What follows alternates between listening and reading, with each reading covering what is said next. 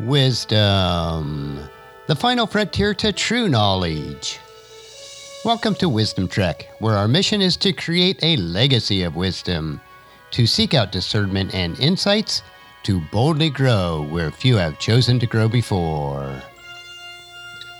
Hello, my friend. I am Guthrie Chamberlain, your captain on our journey to increase wisdom and create a living legacy. Thank you for joining us today as we explore wisdom on our second millennium of podcast. This is day 1181 of our trek, and it is Worldview Wednesday. Creating a biblical worldview is important in order to have a proper perspective on today's current events. To establish a biblical worldview, it is required that we also have a proper understanding of God and His Word. On our Worldview Wednesday episodes, we are in a series that are covering another detailed book review from one of today's most prominent Hebrew scholars, Dr. Michael S. Heiser. We are taking a deep dive and will share Dr. Heiser's insights into the question, which is also the title of his book, What Does God Want?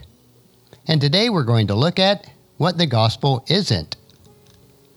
In previous weeks, our discussion about the content of the gospel makes it clear that the gospel is about what Jesus accomplished on our behalf everlasting life, salvation, it is a gift given to those who believe what Jesus accomplished on our behalf.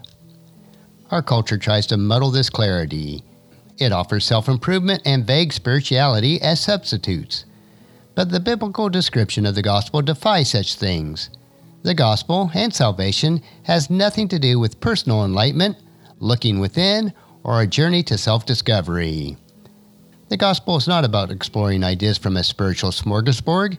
These are intellectual and psychological efforts and activities, but they aren't the gospel. But these sorts of alternative gospels are the easy ones to detect and eliminate.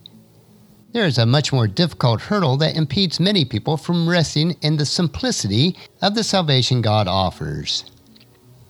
Dr. Heiser suggested earlier that a lot of people that you meet in church struggle with the gospel.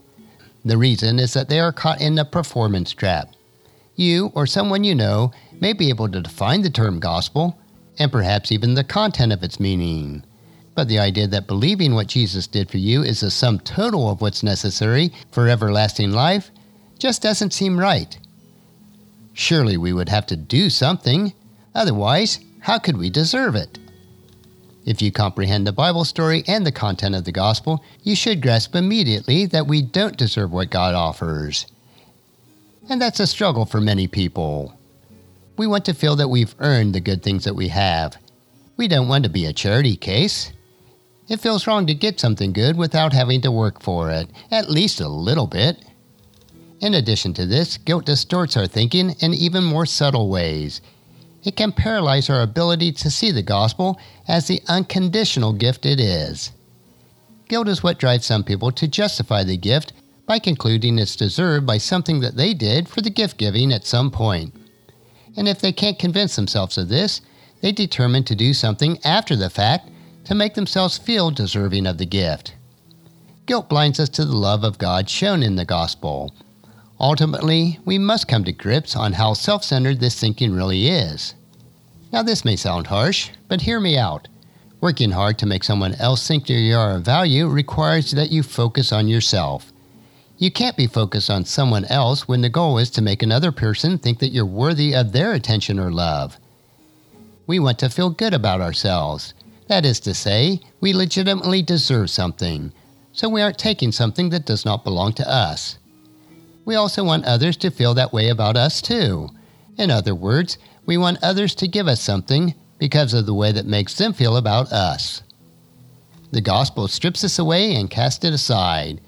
It exposes us, demanding naked humility. It insists the focus be entirely on God and Jesus. That is why it's a hard pill to swallow for many. It doesn't allow us to take any credit. What it comes down to is the gospel cares nothing about what you do, but cares everything about who you already are. You are a human. You are the object of God's love and plan from the very beginning. None of that requires performance. It just is. Because we're sinners living in a fallen world, we're locked into the thinking that no one would love us if they really knew us completely, inside and out. Consequently, we can't imagine God loving us since there is nothing about us that escapes His attention. He knows our every thought, word, impulse, and deed. The guilt that creates within us and the normalcy of our conditional relationships makes the unfiltered love of God for us in the gospel hard to accept. From our perspective, it doesn't make sense. I should say at this point that I'm not suggesting that people who hear the true gospel and embrace it with all sincerity aren't really saved. I honestly believe that they believe and are in the family of God. What I'm describing is the soul crushing internal life that many believers are still living. Their guilt has transformed the love and grace of the gospel into a performance centered, merit based experience. They begin to wonder if God still loves them like He did the moment they understood the gospel and believed it. They look at the sins that they commit as believers as reasons for God to be unenthused and ambivalent toward them. They are convinced that they can't measure up to God's expectation and wonder if they have believed enough, or perhaps they didn't really believe at all when they thought they did. The sad truth is that many genuine Christians live tormented, defeated lives, not because of the gospel, but because of the way their guilt has distorted the clarity of the gospel. When they read the scriptures, they see only their sins and failures. To many, every sermon is an indictment, and shame on those preachers who preach it as their main intention. The spectacular wonder of the story gets lost and forgotten. Salvation is not about performance. It never was, never will be, and never can be. We can do nothing to put ourselves on the level of God, that is, to make ourselves fit for His presence. We lack God's perfect nature. We are like God, created to image Him, but by definition, we are less than God, and God knows it. That is why His solution was Jesus, and not you. It's absurd to think that we can bridge that gap or fill that void by doing this or not doing that.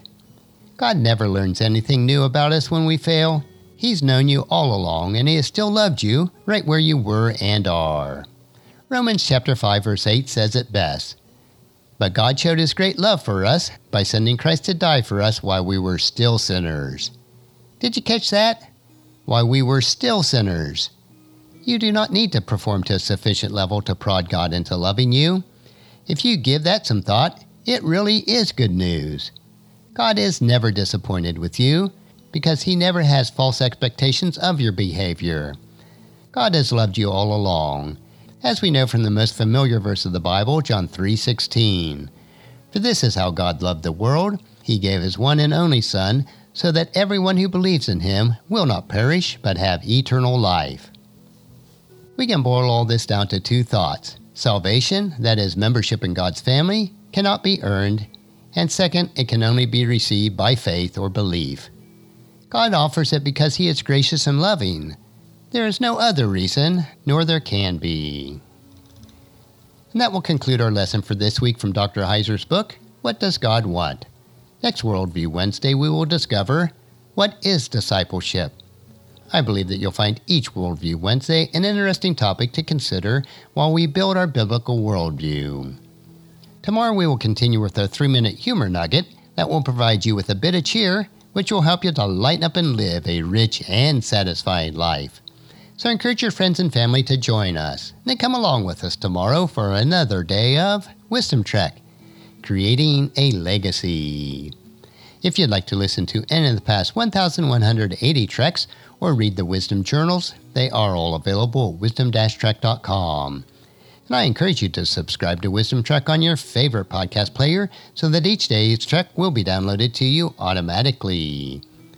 And thank you so much for allowing me to be your guide, your mentor, but most importantly, I am your friend as I serve you through the Wisdom Trek podcast and journal.